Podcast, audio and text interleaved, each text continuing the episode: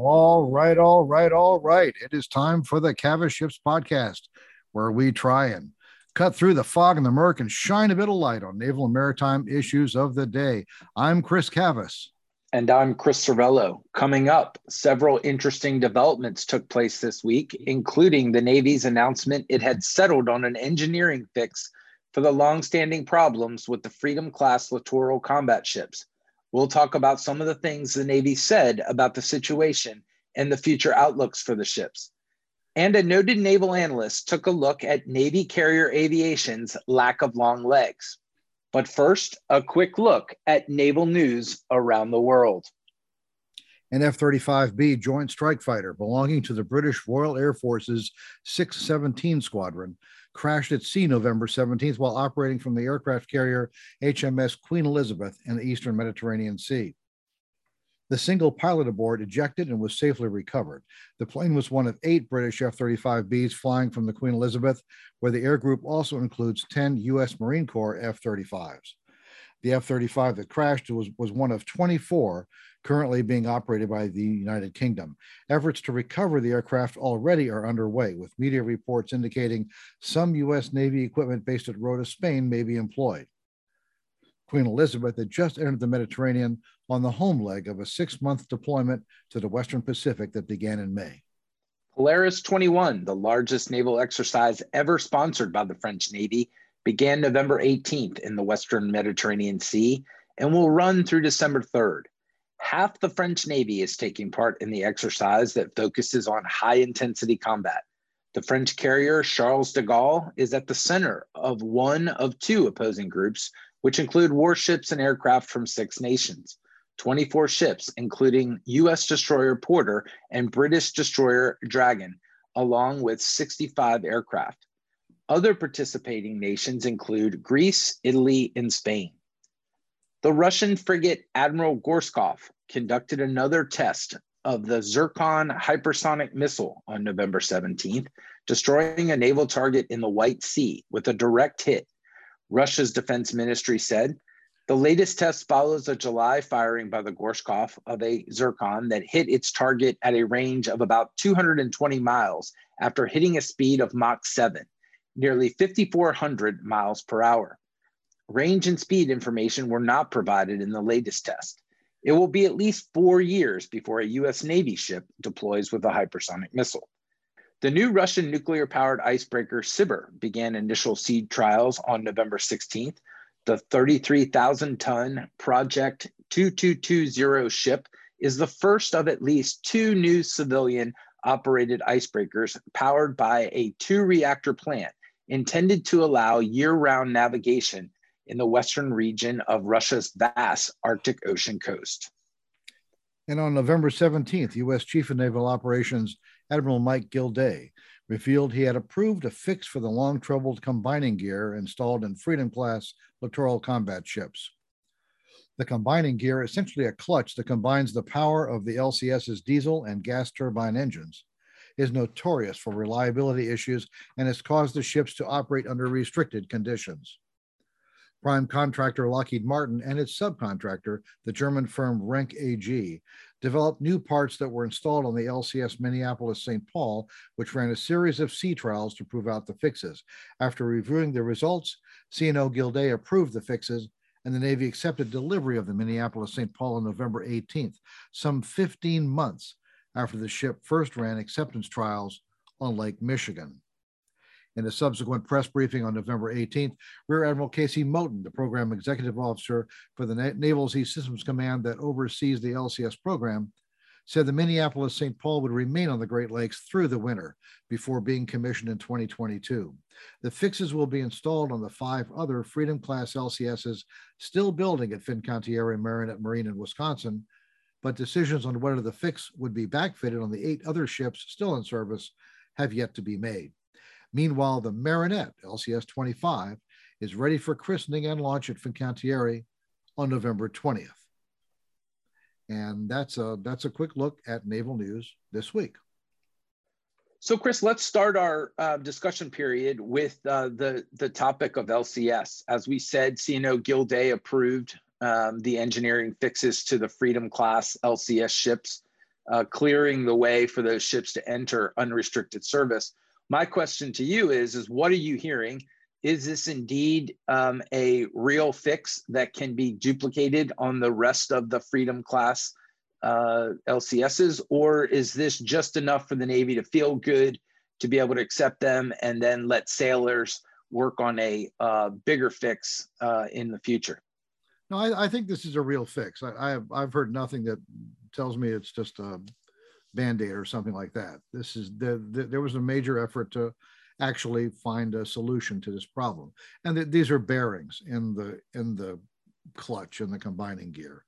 Um, and one of the vexing problems with this is that it's it's it's been intermittent. A lot of these ships, including in Minneapolis, St. Paul, um, did very very well on sea trials, on acceptance trials, no star cards, which is major issues that they have to address. Um, so the the problem is annoying because it doesn't show up at first. It shows up in service. It's not necessarily the same part. Sometimes it's it, it it's the same overall system, but but it's different parts within the system. And it's been to say it's been um, annoying would be an understatement. It's annoying from for the engineers involved trying to figure out a decent fix.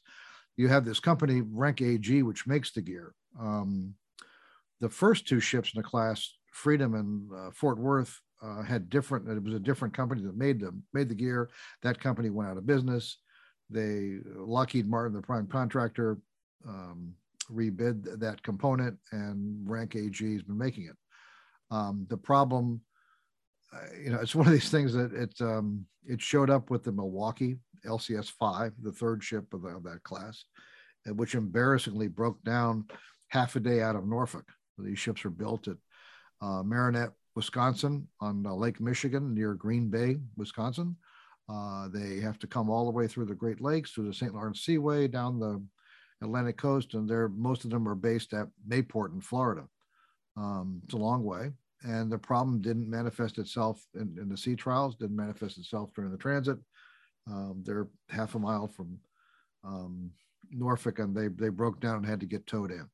So they've actually done a lot of work trying to fix that particular ship, which actually is ready to been ready to deploy um, to the Sixth Fleet AFRICOM area. Uh, the first time that an LCS is deployed to to that part of the world, uh, they were hoping to go last year. Uh, obviously, a lot of things last year didn't work out the way they did. Um, that ship has been fitted with uh, Hellfire missiles and is is uh, is probably the most up to date of the Freedom class LCSs. That would have been a really big deal. It's been held up by the, the pandemic and other issues, including and related to this. But my understanding is the engineering on that ship is ready to go. But Navy hasn't talked about it because they it, it hasn't happened yet. They don't want people, you know, when you say we're going and then you don't go, then all the questions are why didn't you go?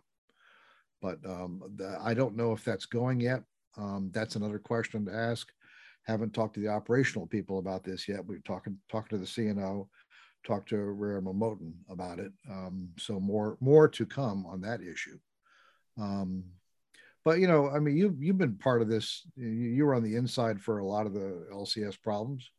Uh, been going on for a long, long, long time.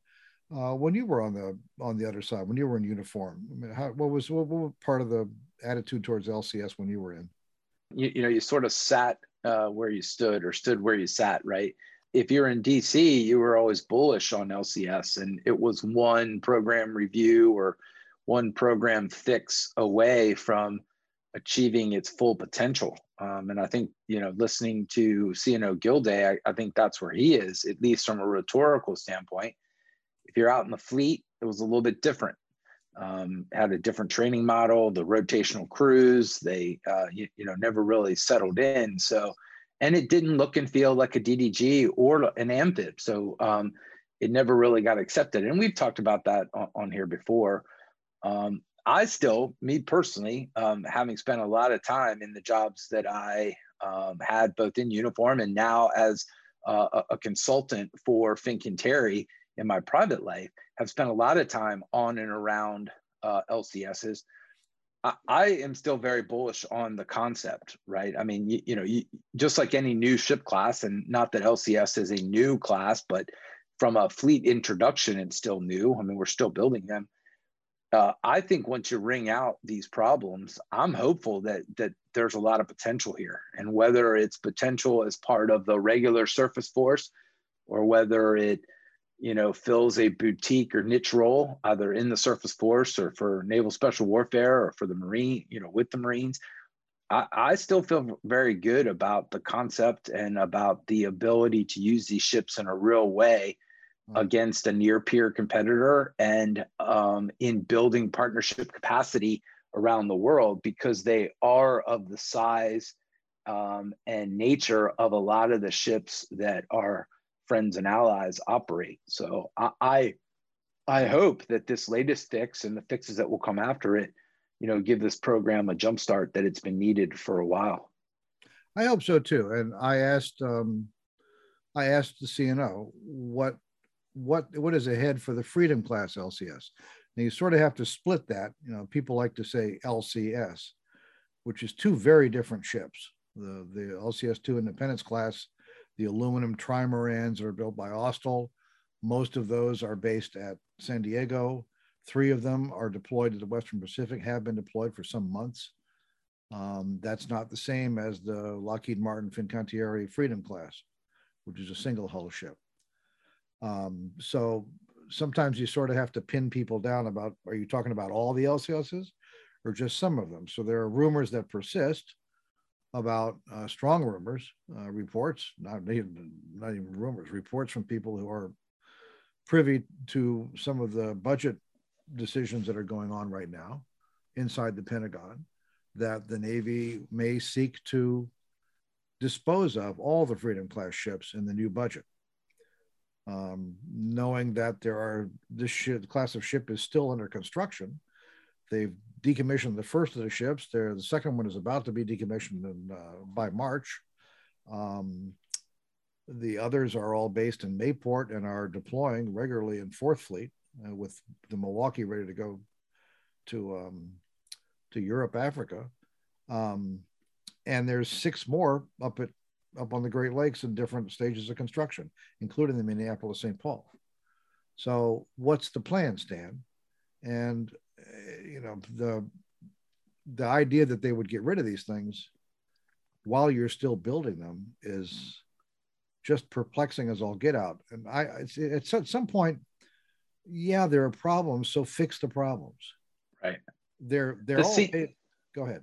No, I was just going to say the CNO's announcement and how he announced it this week kind of threw me for a loop. Um, if the Navy is planning on getting rid of these, right?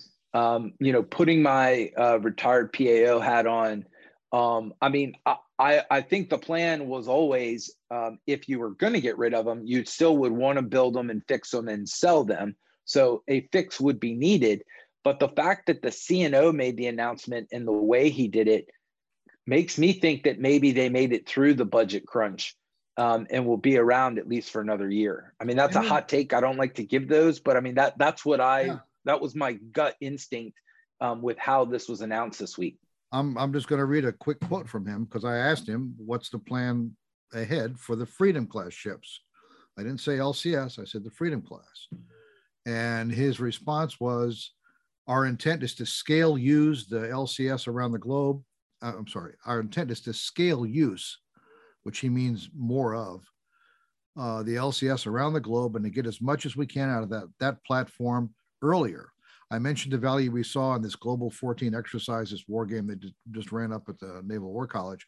He said we're going to we're going to continue to double down and get as much as we can out of that entire class. I asked him what, what he meant by scale. He said that means increasing the numbers of LCS that we're deploying not only down to the Caribbean in support of U.S. Southern Command, but to U.S. Fifth Fleet in the Middle East, to U.S. Seventh Fleet in the Western Pacific. That's why that's where we're deploying in the Western Pacific. So he says now when I say scale, we intend to increase the, increase the number of those deployments. Well, that's fairly bullish. Um, so if they reverse course when the budget is submitted publicly, which is what typically February. Hopefully, it's February unless it gets screwed up and delayed more. Um, and they asked to decommission those ships. He just said in the middle of November, um, we're going to do more with them. So this does appear to be the long awaited fix. The issue with, um, you know, of course, these ships are tied to mission modules, which was a great idea and on paper and theoretically sounded very good. In practice, it was really, really, really enormously hard. Um, you just can't find all these parts, all these components that meet the various restrictions that the Navy needs to put on these things. So the, the, the three modules everybody knows about is anti-submarine warfare, anti-surface warfare, anti-mine warfare. And by and large, the anti-surface warfare is the one that's that's in service. It's the easiest one. Um, the anti-mine warfare has a lot of components they have to develop. Anti-submarine warfare, essentially, my my information is they're putting that off. They're they're ending the ASW module and putting that off into the frigate. They've not made that uh, formal announcement yet. But the the problems of you know on on paper the idea was we have a module which you know so you, maybe you might have a sonar and a missile and a weapon and these two sensors and a you know a, a, fire scout unmanned uh, aerial vehicle this sort of thing and you put those components together the problem is they have to meet great restrictions. So one of the things they wanted to do was put a variable depth sonar on there. That should be pretty easy. There's a lot of variable depth sonars out there, most of them made by by uh, foreign companies. Um, the problem is that those the ones that were available that met the performance requirements the Navy had were too big. They were too heavy. They took up too much physical space. Maybe they were too expensive. Um, so uh, you know can you get this down and to fit those restrictions that turns out to be really hard and you know it's you just can't it's like you want you want to go to the store and, and buy all these components that will fit in this particular box. You can find the components you may not find anything that will fit in that box. That's really where they're stuck with them. But there are other things they can do. I'm i'm a big proponent of possibilities. And there are too many people that are stuck in boxes as far as i'm concerned that just look at things and they don't see possibilities. They don't well if, if i was king for a day i'd put 50 marines on it um, and, and uh, i would use it in as a precursor to laws or as an experimental platform for further naval integration um, i you, you know and i think both platforms would be suited for it yeah i think you're right Okay. Anyway, um, I think that's enough for LCS for this week. So let's yeah, talk let, about naval air. Yeah, let, let's shift gears. Uh, Jerry Hendrix, friend of the pod, recent guest, uh, wrote a um, op-ed uh, for the Wall Street Journal, um, and he talked about the need for longer legs on the carrier air wing. Um, this is a theme that a lot of navalists have been talking about. That mm-hmm. um, you, you know, before you get into the the carrier debate on whether or not you need a super carrier or whether you should have smaller carriers or, or whatever, um, you can't get too far into that debate without really talking about the carrier air wing. Um, and, you know, Jerry points out how we went from a Cold War longer distance, both in terms of aircraft length and ability to operate, as well as weapons, uh, you know, standoff weapons, uh, like the Phoenix missile and like uh, paired with the Tom uh, the uh, Tomcat uh, to essentially what is an all Hornet um, short legs, uh, heavy dependence on tanking um, air wing. And you know if we are going to use the carriers in an effective way in great power competition. Um, we've got to figure a way to increase the, the length and lethality of, of that air wing. Your, your thoughts? Well, what what did you say about the MQ-25, the Stingray that's being developed now? So, I mean, you know, he he and others have said that um, it was a missed opportunity that they should have uh, made it more of a strike and ISR platform. Um, I disagree, and, and I, I, you and I have talked about this before. Um, the Navy's argument has always been, "Hey, let's figure out how to operate an unmanned platform off of the carrier." Um, in the simplest way. The tanking mission is really the simplest in terms of, you know, when you think of all the other missions on a carrier, whether it's ISR, or whether it's deep penetrating strike, let, let's figure out how to operate an aircraft. Let's figure out how to launch it, how to recover it, um, how to taxi it around the, the flight deck. And then um, once that's figured out, you know, uh, adding a new vehicle that has either greater capability or greater capacity or greater legs um, is a much simpler task. Um, as a guy that started his career working on the flight deck as an aircraft and uh, launch and recovery officer, uh, that make I'll buy that. That that makes sense to me. So I, am okay with that. Um, and so I mean, I don't know that that's really a, a, huge factor for me right now in the length of legs for the carrier.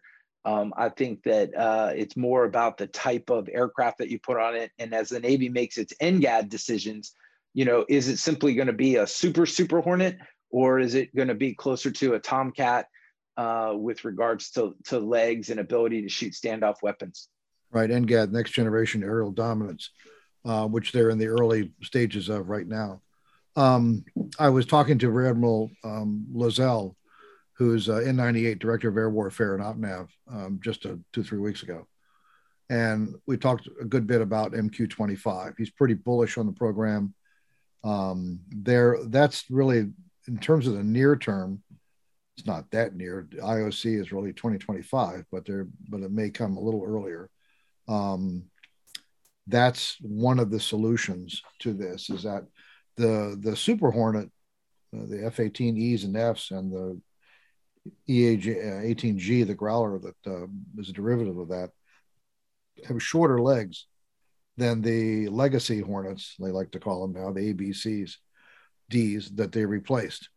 Um, that there were trade-offs with that, and to to restore some of that range, they're now looking to MQ-25. They got they got rid of the tankers they had before they you know standardized the flight deck pretty much with F-18 variants and the strike fighter role, and the, everything else went away. Um, so they they need to restore that. I think MQ-25 is going to go a long way for that. I'm I'm the you know what is it really for? What are they going to use it for? Has been a, a sort of a game in the Pentagon and in different factions within naval aviation for some time. Um, is it a strike platform? Is it a recon? Is it is it a tanker? Um, tanker was the one that they nailed themselves to right now, but it's an MQ25, M meaning multi-mission. If, if, it was just a tanker, it'd be a K, be KQ. Um, M indicates an, an, attempt to use that platform for other missions. They're already planning on using that in a uh, surveillance reconnaissance role. Uh, I don't believe strike is an active effort at the moment, but it certainly can come. The, the aircraft does have a weapons bay. It's being delivered. The, the, the, the tankers will be delivered with a weapons bay. It will be able to to uh, to do strike missions. But I think in terms of range, that's one of the things that they're looking for. It has long long. The aircraft itself has long legs. It can go out, hang out, be a be a be a, be a gas station, orbit orbiting in a certain area, uh, and tank people coming and going to missions. So that that, that that's going to start changing their con ops when it starts to show up. Actually, MQ25, the um, the first the the the test article T1, which is not a fully functioning uh, MQ25, is actually a modified Boeing owned aircraft, but that's already been disassembled and it's being shipped to Norfolk. And I think before uh, sometime in December, uh, it's going to be loaded aboard the George H.W. Bush for the initial deck handling trials, just learning to operate this great big unmanned aircraft in the mix of a manned deck on the in the hangar deck on the flight deck um, all and all the issues that come with that. So they'll they'll, they'll start doing that pretty soon. So there, there's kind of hope in this in this you know range area. And of course it's yeah complex, i mean so go on. I, I, no i'll foot stomp though on the ngad and, and this is why i mean there's a lot of people that would say well jerry just sort of rehashed what what people have already said but I think in the context of the next generation air dominance uh, decision making and prioritization, um, I think he and others really want to make it front and center for naval and DoD leadership that um, it needs to again look more like a, a, Tomcat or some of the Cold War legacy uh, carrier platforms than um, you know the Hornet or Super yeah, Hornet. Maybe so. Okay. Whoops. All right, I hear you. I hear you. Knock it off. All right, it's time for a little squawking, and I have a little uh, little something to say about uh, what happens when you go to a nice big conference or a symposium and uh, big important people start talking to you. So when professionals attend professional conferences, they're often attracted to the event by the quality of the speakers who will be there. It's not the only attraction, of course. The opportunity to network and catch up with others with similar interests and experiences is very valuable. But many of those in attendance justify the time and expense based on those who will address the conference. But often, all too often, those speakers do not deliver anything of quality to their eager audiences.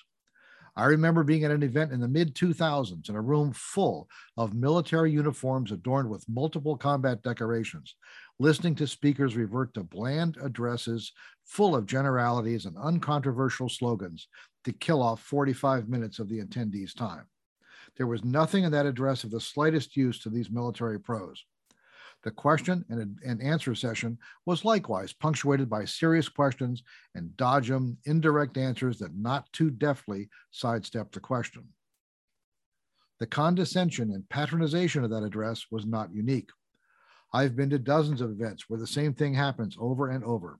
Audiences are excited at the chance to see and hear a particular speaker, and then tasked with sitting politely while that speaker discusses a more than two decades old magazine article, repeats sometimes with sometimes with verbatim a bland or searingly familiar speech by someone else or and this is always a key that if you have anything else to do with your time now is your chance to leave the room they start discussing their organizational chart.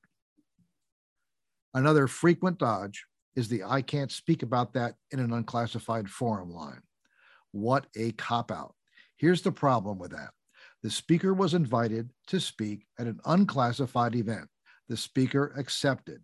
It is incumbent upon that speaker to find a way to convey a meaningful and substantive message in an unclassified setting. If the speaker is not up to that task or isn't willing to, to, to do it, don't accept. Don't waste everyone's time. Don't mislead people into thinking you might offer something of use. Save it for your classified sessions. Don't bring that excuse. If you can't do better, don't do it at all. Well said, Chris. I, I could do another 30 minutes just on that topic alone.